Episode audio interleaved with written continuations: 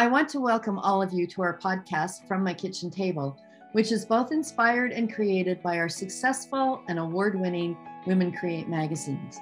For those of you who do not know me, I am Jo Packham, a small town homegrown girl who had no big dreams of being the creator and editor in chief of your magazines, Where and What Women Create, among which we have profiled over 745 women from around the world in over 265 books and magazines. I am so thankful that you are here joining us today. Our podcast, which is for and all about you, will be coming to you weekly, so please listen on your platform of choice. The guests we have are visionaries who consist of artists, designers, foodies, and entrepreneurs, each taking us through the ups and the downs of living a creative life. I will be introducing you to those in our industry, some well known and some you have never met. These women have crafted amazing works of imagination, transformed cooking and baking into an art form, built successful businesses, inspired entire communities, and each has a story to tell of perseverance and triumph that will help each of us on our own personal journey. So, welcome to From My Kitchen Table. This is the place to come together, to learn, and to share the passion, the process, the inspiration, the wisdom, and the journeys of living a creative life there are things that happen in our lives once in a while that really make a difference and an impact. People that you meet, places that you go, accomplishments that you have in your career. And one of those differences in my life is our guest today on our podcast from my kitchen table.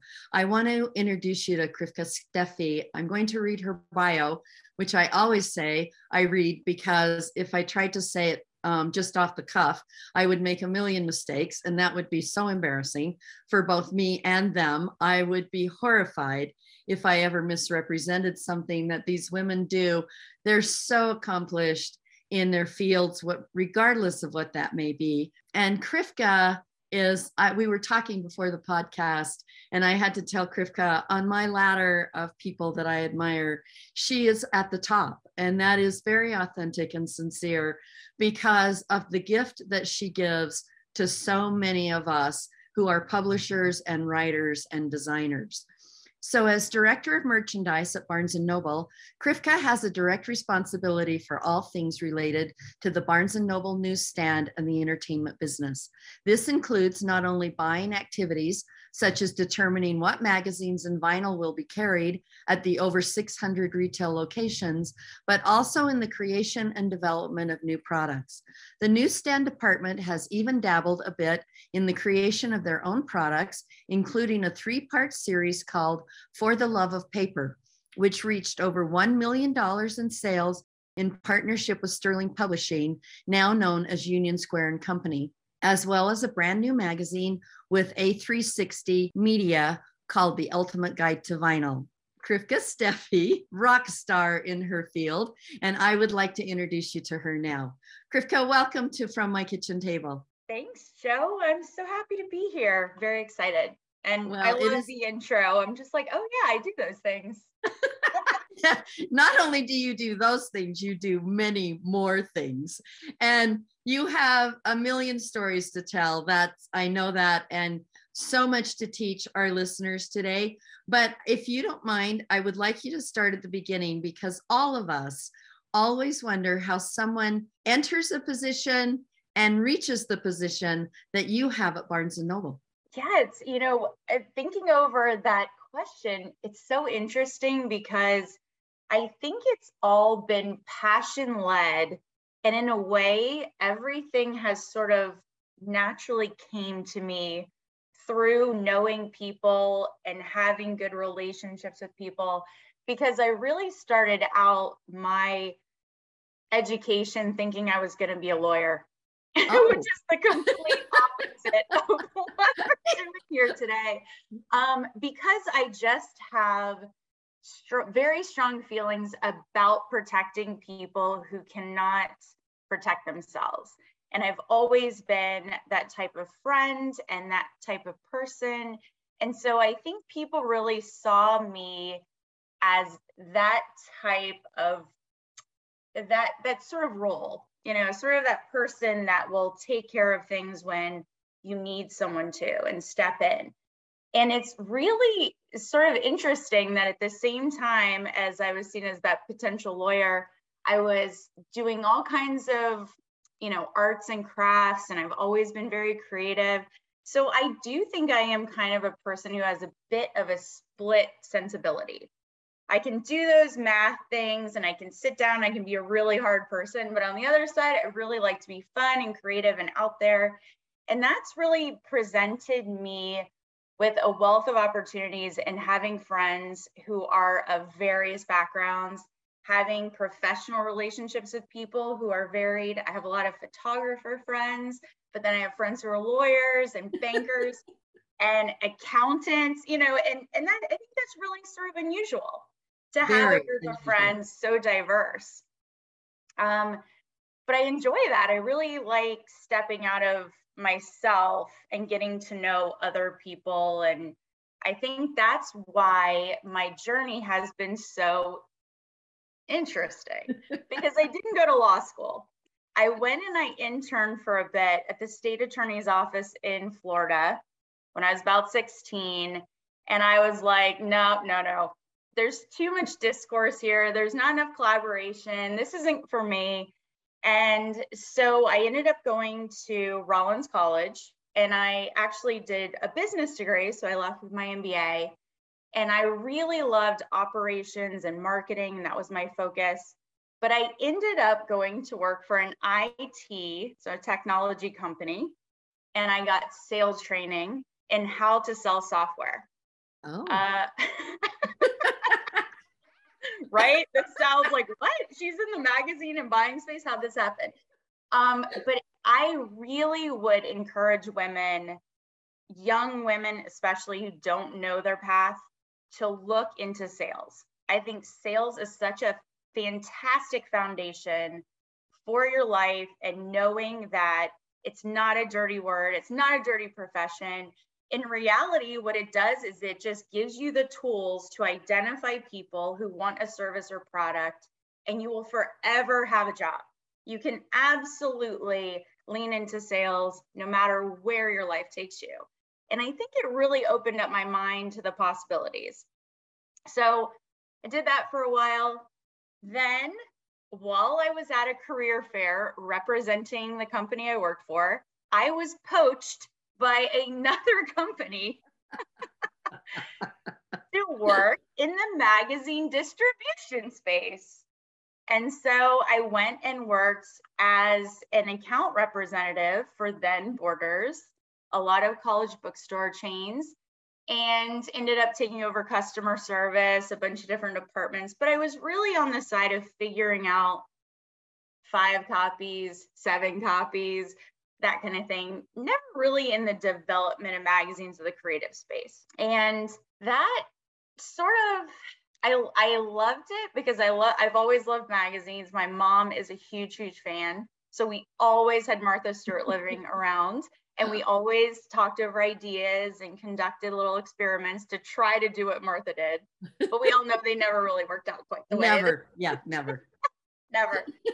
um, but I ended up going back into software when I met someone on an airplane.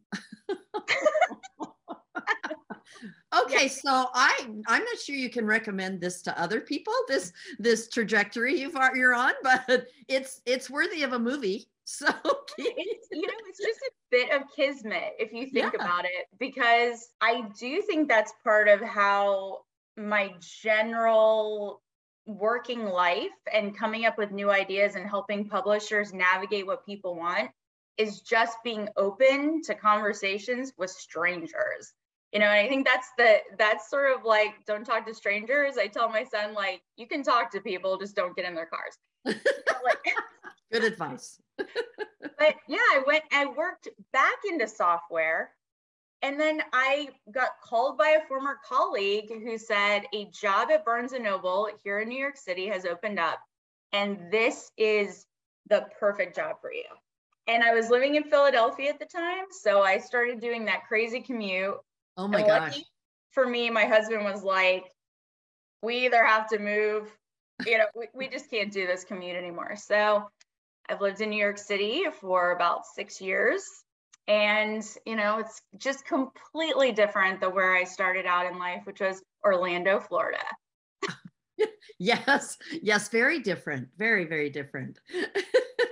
yeah so it, you know it's it's been an interesting journey and i think you know the other thing too when when you were asking like how do you get into a position like this and how does it evolve i think in every position i've held i've modified it to be where i want the position to be and i've mm-hmm. allowed myself to say this typical position might just be a buying position, but I want to create things. I want to take it to another level and take it out of the mathematics and out of the just straight buying and Excel and, and all of that, and really create things that I think our customers want that aren't being produced.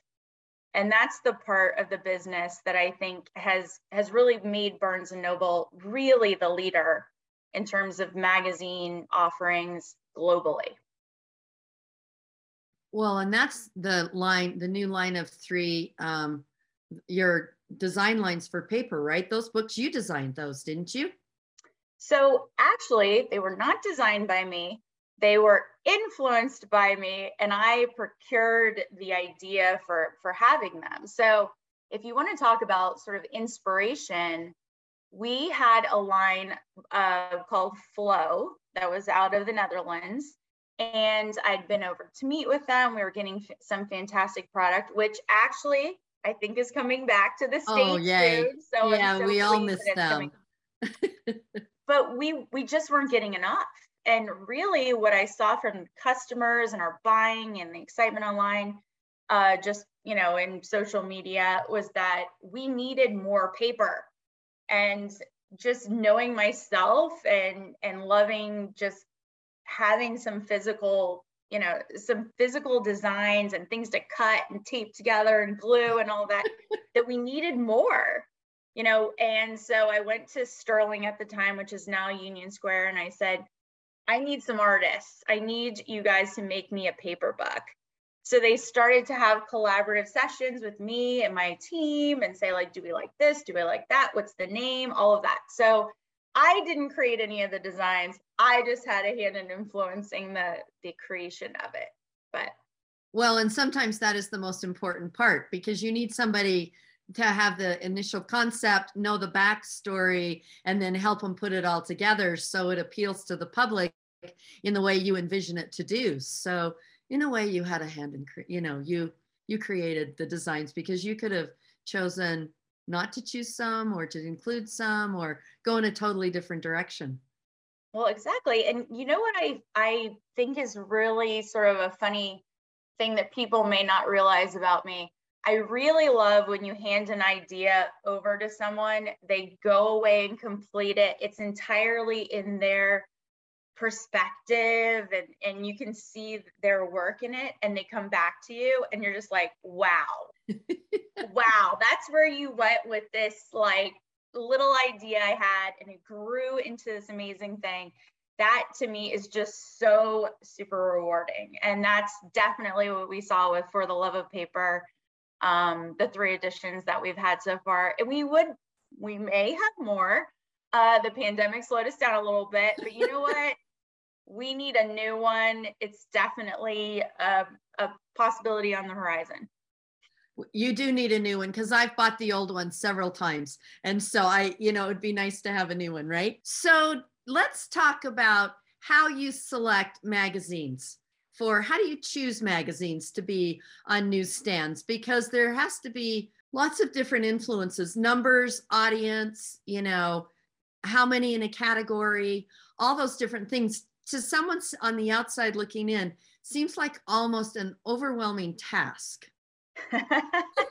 well, I will tell you that we carry about 18,000 different individual magazines in a given year. Oh so it is, it is a very uh, cumbersome and almost overwhelming sort of concept. In reality, the way that we choose the magazines that come in is that we try to just first determine what's the marketplace for this. is this something that is in, in over 600 stores going to be appealing? Or is this something of a regional interest? Um, you know, how big is the market for this particular magazine? And we typically don't turn away too many magazines because even though we get some that are really not newsstand ready, sometimes it's an indicator of a growing trend. And it's just something we're not quite part of yet. So we really try to be very open minded, carry something for everyone. I mean, you can see when you go to our larger newsstands that, you know, every tiny little possible thing you might want in a magazine probably has one. Uh, but really, you know, that's that's the the basis of it. You know, we go back and we look, have we ever had something similar? Who is the customer? And I think that's the most important thing that I always teach anyone that I mentor or that works for me is that if you put yourself in the customer's place, is there a customer for this? Do they shop us? Instead of always thinking about top line sales or, you know, what's the volume here? Who's shopping for this? Who is that person? So, do you have regional magazines? Do you have magazines that you only sell in certain regions of the US? Oh, absolutely. Lots and lots of them. So that goes as far as just travel, local, but also fashion, cooking, you know, very, very hyper local. Oh my gosh. Which is which even adds to the burden of keeping track of all of these magazines, right? I can't. Yes, imagine. actually, they're sort of like uh, we love to hate them. okay, so now you've moved into vinyl and entertainment, right? Yes. So tell us about that a little bit. Well, you know, I think vinyl is such an it's so amazing that it it seems like a product that the industry tried to kill and it refused to die and it fought its way back. So now there's actually a shortage of vinyl. All the things that we want to produce and we want to come out with more albums and more vol- volume, there aren't the facilities and there aren't the raw, raw materials to make what we actually need. Um, and I think there is something just so pure and, and fun about putting a record on and sitting and listening, having to get up and flip it. They talk about session listening all the time in the industry, and I'm just sort of getting used to a lot of these terms. But there is something really special about a record. And you know, Barnes and Noble definitely sees the value of music and reading and this sort of way that they work together. So we're we're really leaning into vinyl in a big way. So you you carry thousands and thousands of magazines. How many different um, titles do you carry in vinyl? Thousands and thousands. thousands and thousands. do anything know. the easy way, Jo. Like we're gonna carry and, and, and you know, even if your local store doesn't have a big selection of vinyl, we have a lot online. We have a lot of exclusives where you know they're in special colors we have clear we have red i mean it's it's just a really fun business and i think it's really fun like i said that the industry tried to kill it and customers were like no no we want more. And now it's gone completely the other direction. Isn't that nice that the customers have a say sometimes in what an industry decides you want and what you don't want, right? And that's what I appreciate about Barnes and Noble so much, and you, Krivka, individually, as that you listen. You actually listen to the customers, right? Where a lot of people won't do that. They just kind of dig in their heels and this is the way it's going to be, and this is what we think. So you go, girl. I mean, you're right there. So yeah. what? So tell us about the trends in both publishing and vinyl. I mean, this new movie with Elvis, right, has got to influence vinyl unbelievably. I would think. Oh, so, I mean, movies absolutely, you know, influence the soundtracks.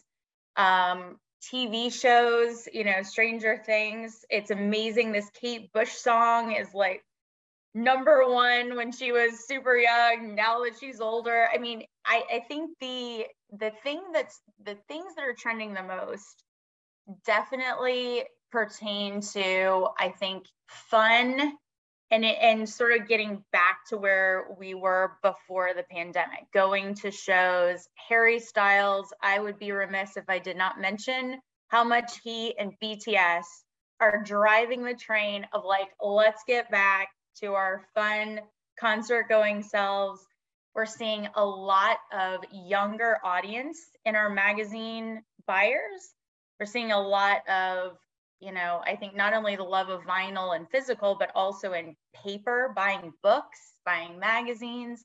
I think that's all really exciting. So, if anything, you know, and I keep sort of calling it retro, but sort of like how we always talk about things come around again. You know, everyone always references bell bottom jeans and things, but it is sort of like everything that's old is new again, which is really, really fun. So, um, as far as you know, what what's trending, I definitely see in the buying behaviors people getting out again into the world, traveling, um, entertainment, music, all, all of these kind of things that indicate we're really eager to get back out in the world.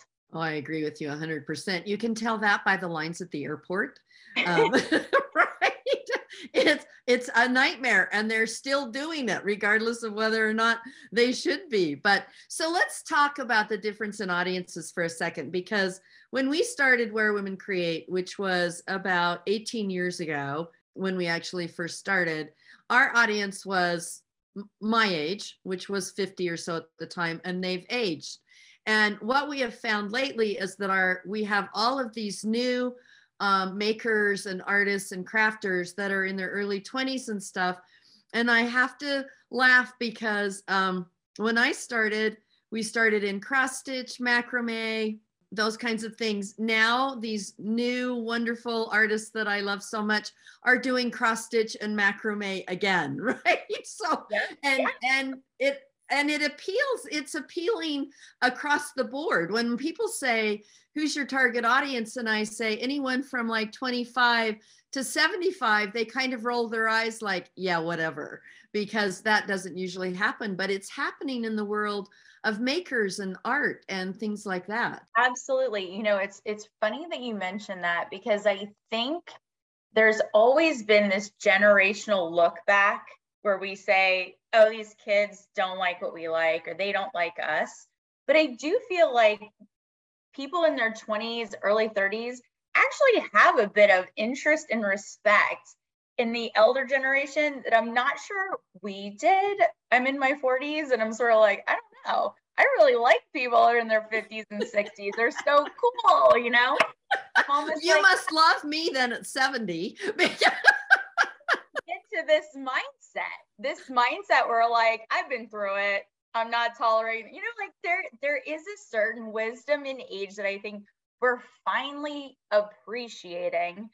And I do think that people in their 20s and 30s have that already built in. They almost have already a more global acceptance of cultures and you know race. It's just it is a is a sort of maturity that I I I just think is fascinating. And so it is funny you mentioned that there's a broader age demo in most things. And we we definitely see that, I think, on newsstands for sure. So do you do you buy magazines sometimes for ages or are you crossing the boundaries in all categories? So the interesting thing is that we actually have some serious age gaps in what is produced. So you know, there was definitely a, a bigger teen and a younger age market that was filled by 17 magazine and Teen Vogue, which have all gone away. And I think a lot of that was preemptive.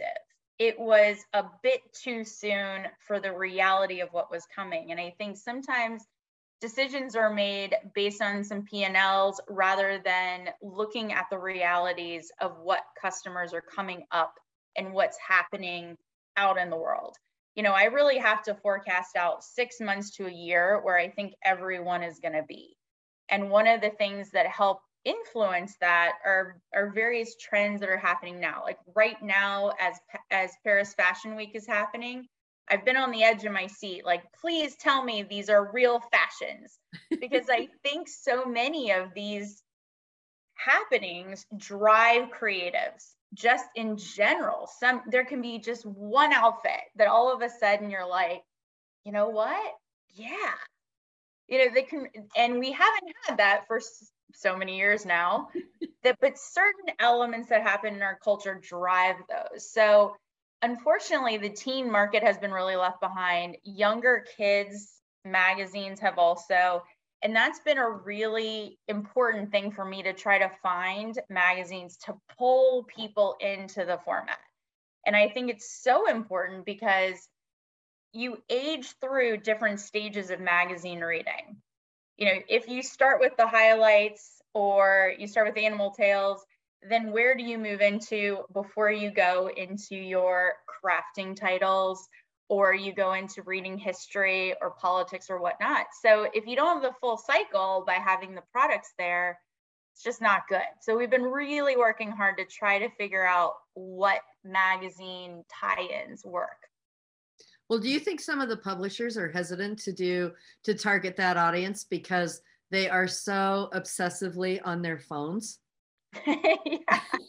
yeah. I, you think they'd actually hold a magazine in their hand? you know, I will say that I get a little weird with TikTok lately. I have a enormous amount of people I follow on TikTok and I find myself in the TikTok brain drain of time. But when I put my phone down, I do feel like it's important to connect with something physical and to read something.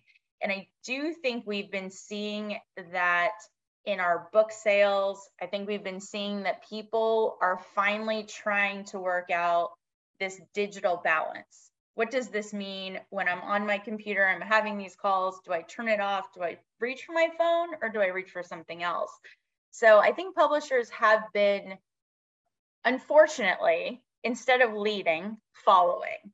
And instead of looking at how do I produce something that will distract someone from their phone, I'm just going to allow them to be on their phone. But we have we have had some successes like a Pokemon magazine, a Fortnite magazine, um, some Animal Crossing. So we're using the digital to create a physical, and it's been successful.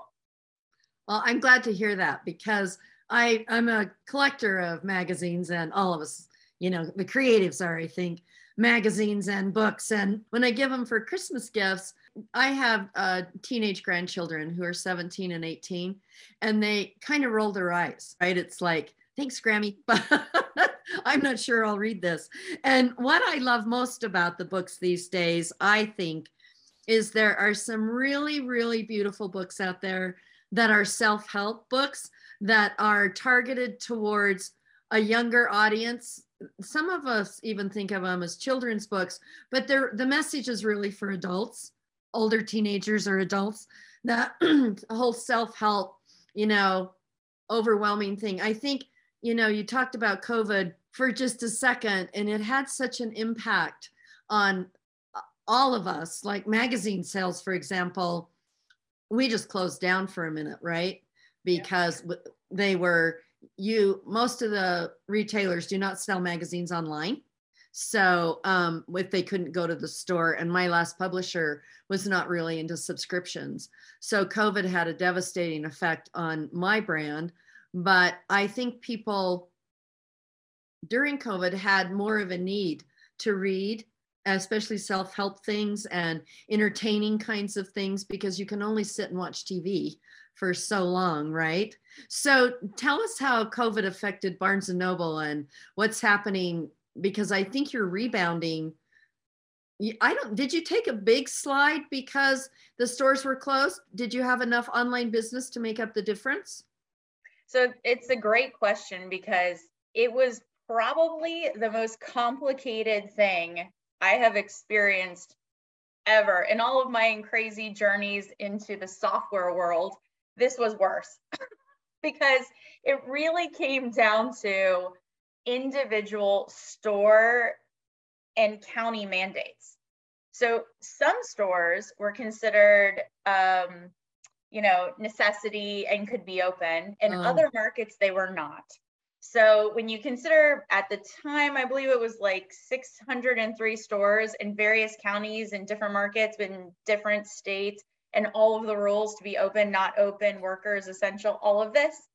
It was kind of a madhouse. I mean, we really did not have a clear directive. And I think that's really hard for retailers that were out outside of the grocery or the Walmart sort of range.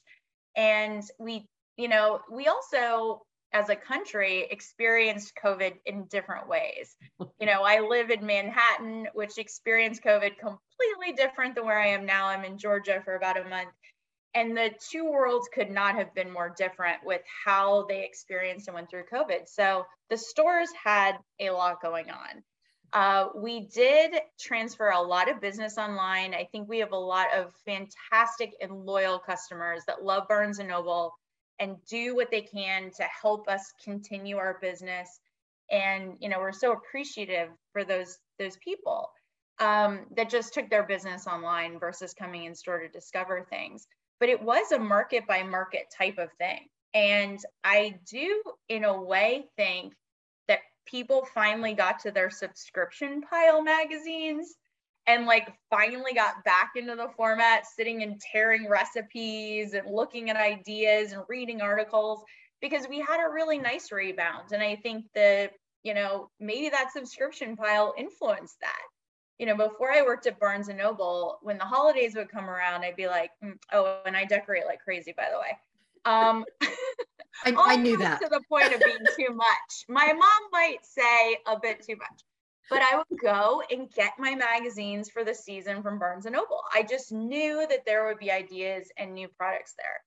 So, in a way, you know, yes, it was hard times. It's almost impossible to put magazines online, by the way. It's like, you want to talk about oof, serious burden. It's really tough. We've tried it, we've tried it, we tried it, but um, I think it it did help bring people back to paper. And if there are some, you know, some golden moments to pull from it, it's that I think people finally got back to paper. I mean, I remember when the first iPad came out and my boss at the time was like, "Well, that's it. That's it. Paper's done." And I was like. You don't understand. My mom's a librarian, by the way. My dad's a oh. professor. So I was like, no way. Nobody's going to sit and just read on a digital screen. The real readers are going to just do both. You know, when you're traveling, you just take this little tablet. But when you're at home, you want this giant book in your lap. So, you know, I, I think in a way, and it, I don't know, man, I sound like I'm like, yeah, I told you so. But I do sort of feel like that. you did tell them so. Actually, you can take credit for that. 100%, right?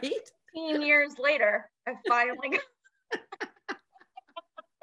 oh, that's hilarious. You, I mean, I think I've noticed since um, COVID, um, like some of the magazines, many of the magazines, the thinner, more informational kinds of magazines aren't around as much and have gone online.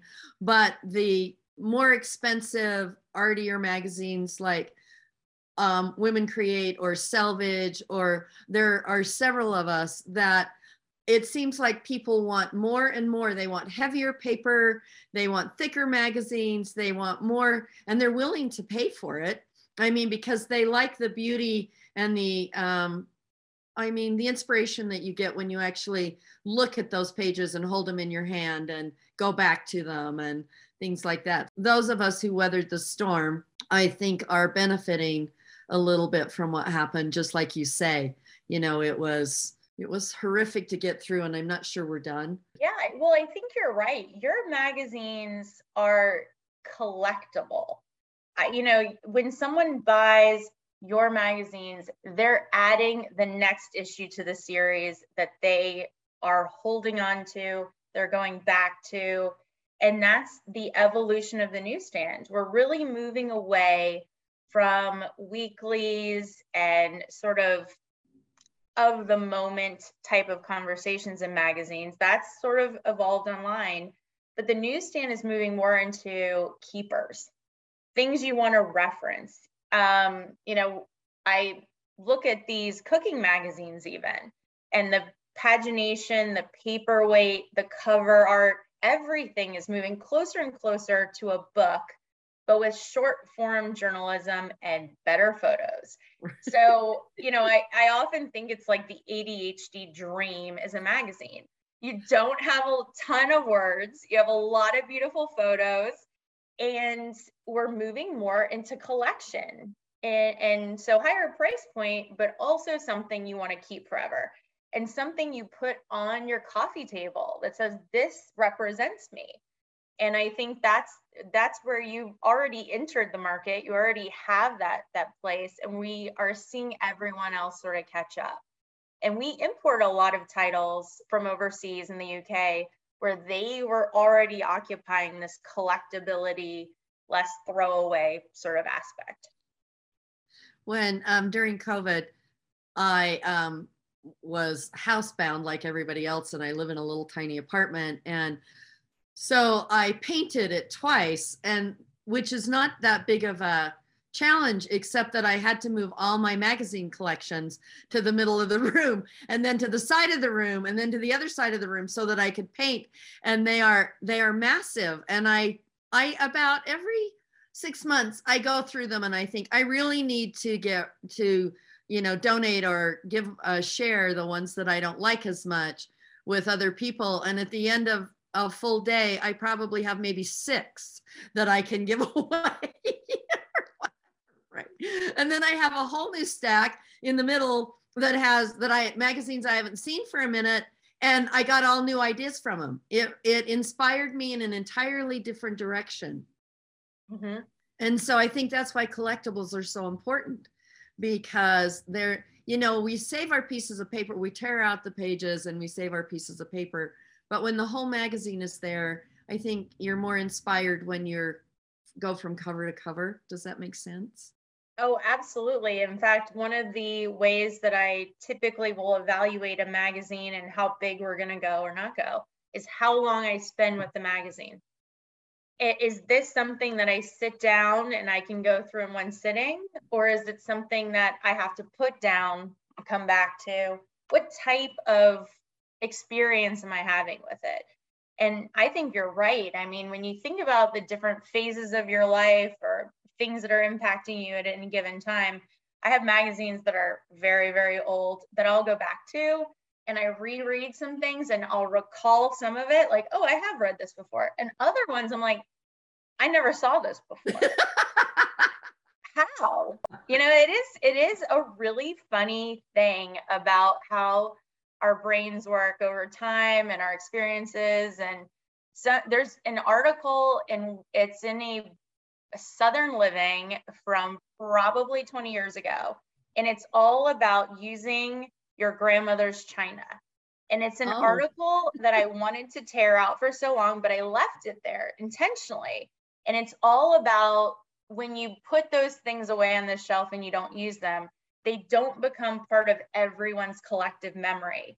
So when you're gone, how do your children or the people that that love you and go through your things feel about these things? If you don't use grandmother's china, it doesn't end up being anyone's china. And i think that article just this very short last page you know it, it's things like that. They're just that you want to hold on to. You want to go back to those at different phases of your life. You really do. And because especially i think when you're stuck or you've been doing something for a minute and you're and you want to do something else. I mean like like you said they can set you in a different direction that never entered your mind or would not have entered your mind if you hadn't read through some of your old issues. And I think the whole flower, this whole flower phenomenon thing that's coming, a lot of um, gardening magazines and things that I'm seeing, I think has roots in a while ago. You know what I mean? It's uh, my mom and dad were were avid gardeners, and then I did a little, but not too much because I was too busy and didn't want to take care of a yard. And now everybody's back, I think, a little bit in the country. I don't know about cities because I'm not a big city girl. But um, we work our windows. We work our windows. and your rooftops, right? We grow things. so, what are some of? I mean, we're all about, of course, I'm all about promoting my magazines, and that's why we do these kinds of things. But I'm also all about promoting new magazines and new things on the market. And I think we all need to work together as a community because I think if people love my magazine, if they love Selvedge or uppercase or you know one of those they'll buy us all or intermittently and i think that's important we don't you know we need to share and we need to support each other. So what are some of the new magazines that you see coming through that you find very inspiring? Well we really have seen a lot of production of just specials. So one off instances and that maybe this would actually be of interest to some of the creatives listening that you can produce a magazine just a one off instance by partnering with an existing publisher. So let's say you have an idea, you mentioned flowers. You have an idea for a magazine that's all about soup to nuts, how to get into gardening. Here are the best, most rewarding things to grow. It's in a particular area you can go to an existing publisher and partner and let them deal with all the supply chain and access issues and all those kind of things. So, you know, I think if you have an idea for a magazine, you know, get in touch. Like reach out, we can find you a publishing partner. We're we're just after new ideas and always looking for that creative spark. I think the the the neatest thing about specials and the way this is going is you don't have to produce a magazine 12 times a year anymore. You can mm-hmm. produce a one-off, give it a shot, see how it's going, you know, get paid and come back again type of thing. And the publishers are really in that mode and mindset right now to look for people who will help put those individual or you know could turn into a series you never know those sort of ideas out. So tell us what it looks like when you say get in touch with us because we don't call the main directory at barnes and noble. I mean how how do they how do they go about finding the right person to make their presentation to well you can reach out to me oh, it's oh, K Be really careful. K Steffi at bn.com. This happens to me every day, Jo, and this would be actually a delight in my day versus some of the other email again. if I get inundated, well, I'll parcel it out. But you know, K Steffi at bn.com. You can reach out to me. We'll give you very honest and frank advice about if we think the concept ha- what sort of level of marketability it is and put you in contact with a publisher. Absolutely. I mean i and there's nothing i love more than seeing new product on our newsstands. And i think we we really are at a place of just we need new new inspiration new ideas people to to jump in and replace all these keto diet magazines i'm getting pitched I don't need any more keto diet. So if anyone's listening, don't bring me those ideas. But you know, we could we can definitely definitely take some more in the uh, arts and creatives area for absolutely. Rachel. Well, that's good to know. And I've been in publishing for 44 years and I did not know that. I learned something new today. So I think it's evolved, Jo. I, I really think 10 years ago, I could not have said that you could reach out and I could partner you with someone who would produce something in collaboration with an individual.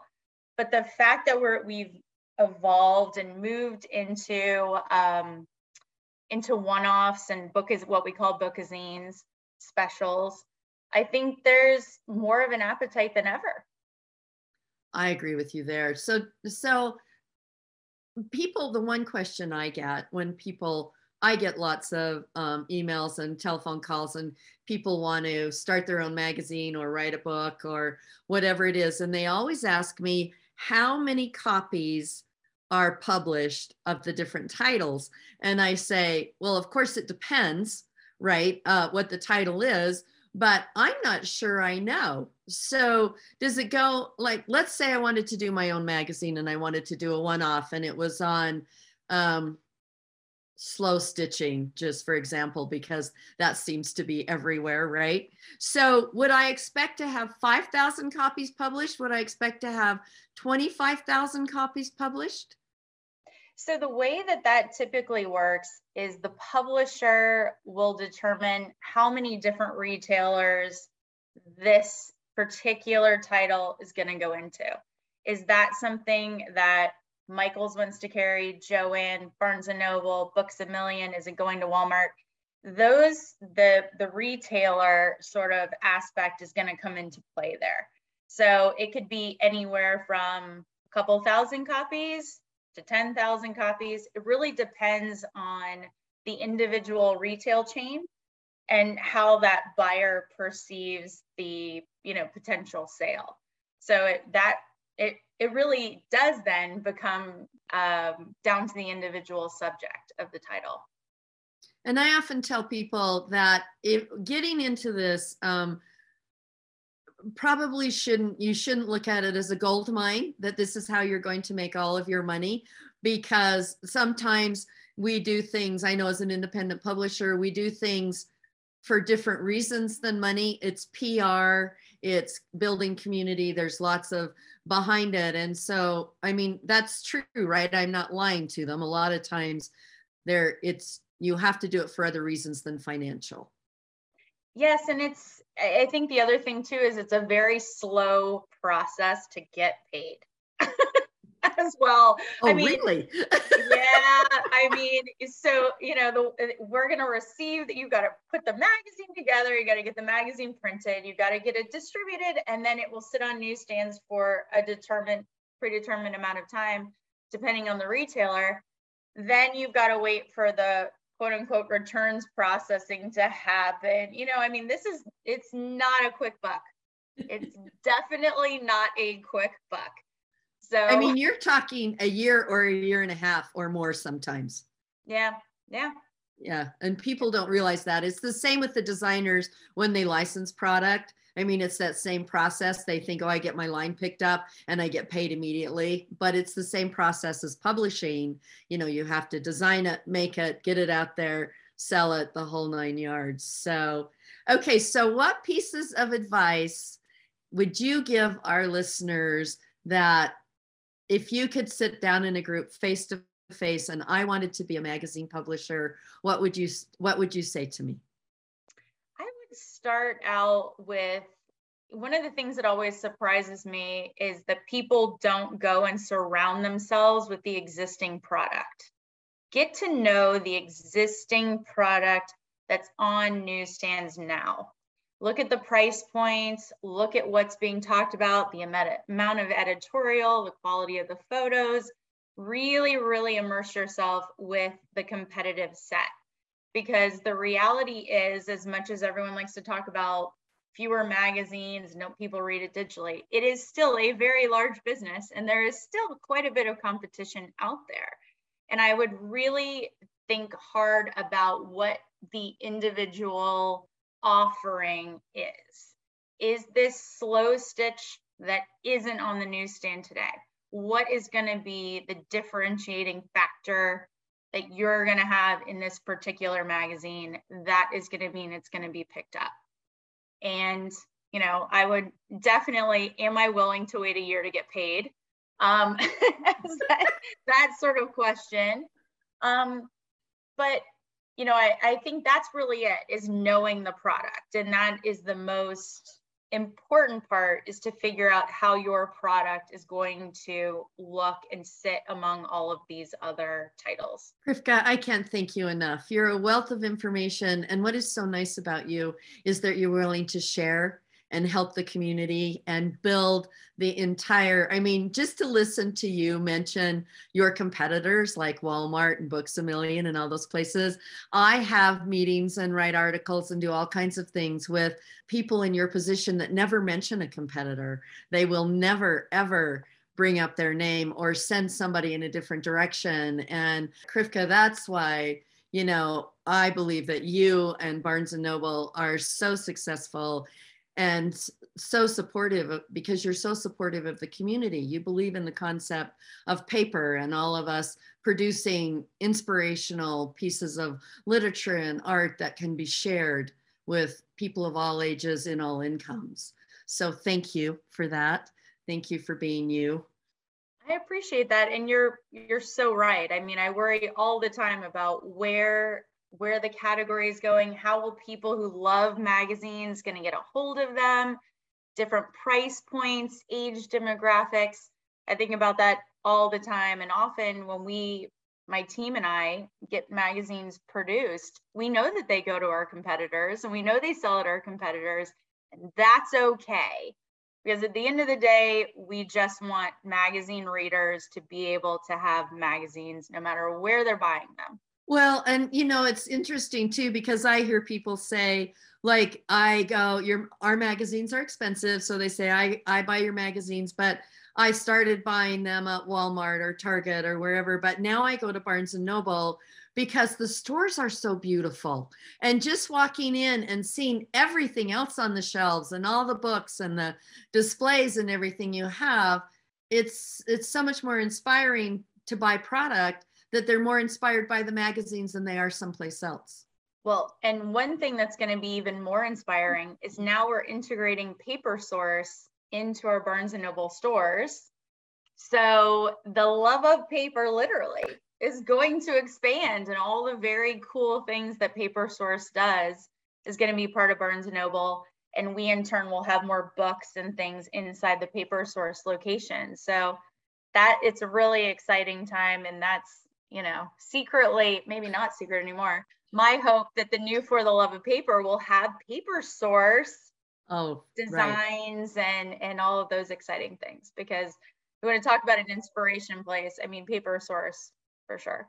I I read that in somewhere, and um, I did a happy dance because I love Paper Source. And we actually featured him in the magazine, like my first year in publishing magazines. I went to their headquarters. We we um, photographed all their offices, and I spent a couple of days there, and I've never forgotten it. I love them. So kudos to you, whoever came up with that idea to include them at Barnes and Noble. Right, that will be a huge addition, I think.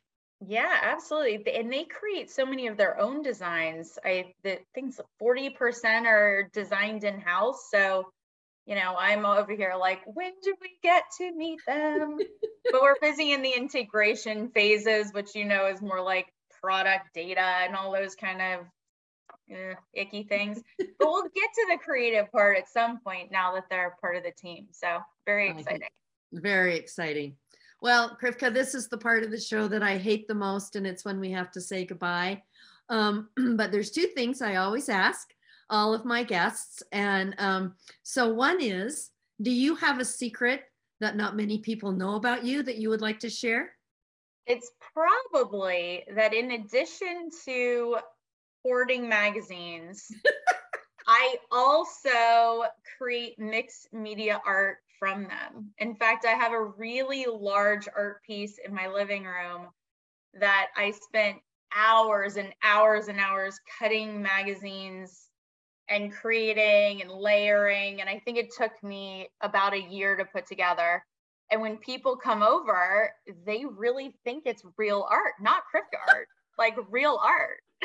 so I feel like I've gotten somewhere with it, you know? So yeah, that's my deep dark secret. Don't tell anyone well, I'm glad you shared with us, and I am here to assure you that it is real art. That that is that maybe what we need to do is define real art so that all of you who do real art know you're doing real art. Piece of being an artist, we're always like, I don't know if other people don't love it. Is it real? I don't. know. it's real. I promise you, it's real. and then the last thing I ask everybody is I mean, you're a master of words and your whole life is about words. And I think that the most difficult thing in writing is to say something profound about someone in very few words. It's easy to say something in a thousand words, right? But when you have 10 20 words i think you if you choose the right ones you can really tell about a person's soul and about their heart. So i always ask and that comes in quotes or things that are in greeting cards um, sayings that are in greeting cards. So i always ask my guests what their favorite quote is because i think it will tell our audience more about you than they realize and that was so elegant that now my quote, which I found on the wall of a WeWork bathroom during the pandemic, is not going to sound quite as elegant, but here it is because it I feel like it found me at the moment I really needed it. It was September 2020. We were really, like I mentioned, New York knee deep in the pandemic. It was extremely stressful. And I looked over at the wall as I was washing my hands for, of course, 20 seconds or more singing the happy birthday song and saw you can find inspiration in everything. And if you can't, look again. And I didn't realize at the time that that's a quote by Paul Smith. But I ended up telling Tracy on my team about it and that it just appeared to me at the time I really needed those words and she said that's paul smith. But i think that really it, it is it is such an important quote and very much true to who i am and, and what i do. Well i think that i think you're right 100% because that's what you do all day long is you're inspired and you look again and again and again to see things that the rest of us hope we'll see right the only disappointment that I have during our podcast from the kitchen table is when our time is over for today. It is such an honor for me to be able to create a moment for each of us to be together to share our stories. I can promise you, and you can trust me, no matter how easy these guests make the journey appear, it wasn't. They each started by taking the first step, together and alone, frightened and inspired, ready or not, each one moving ever forward simply doing what they love to do, and that is create. Because we are a community which is based on our support of one another, please remember to leave a review. Leave a review not only for these magazines, but for each other. It is a small investment of your time and yet an enormous gift to each of our guests that are working so very hard to be the best they can be in their chosen field. If you have any questions or want to know more, please visit womencreate.com. As you know, I am a lover of quotes, and to end this chapter of From My Kitchen Table, I want to share my favorite quote with you, and that is I love each of you and all of you with a thousand hearts. Until our next From My Kitchen Table, stay safe, keep notes, and take lots of pictures. We do it for you, seriously. Every day, that's what we're focused on. So you are so sweet. Thank you for joining us today. I hope you'll come back another time. Well, thank you so much. Seriously.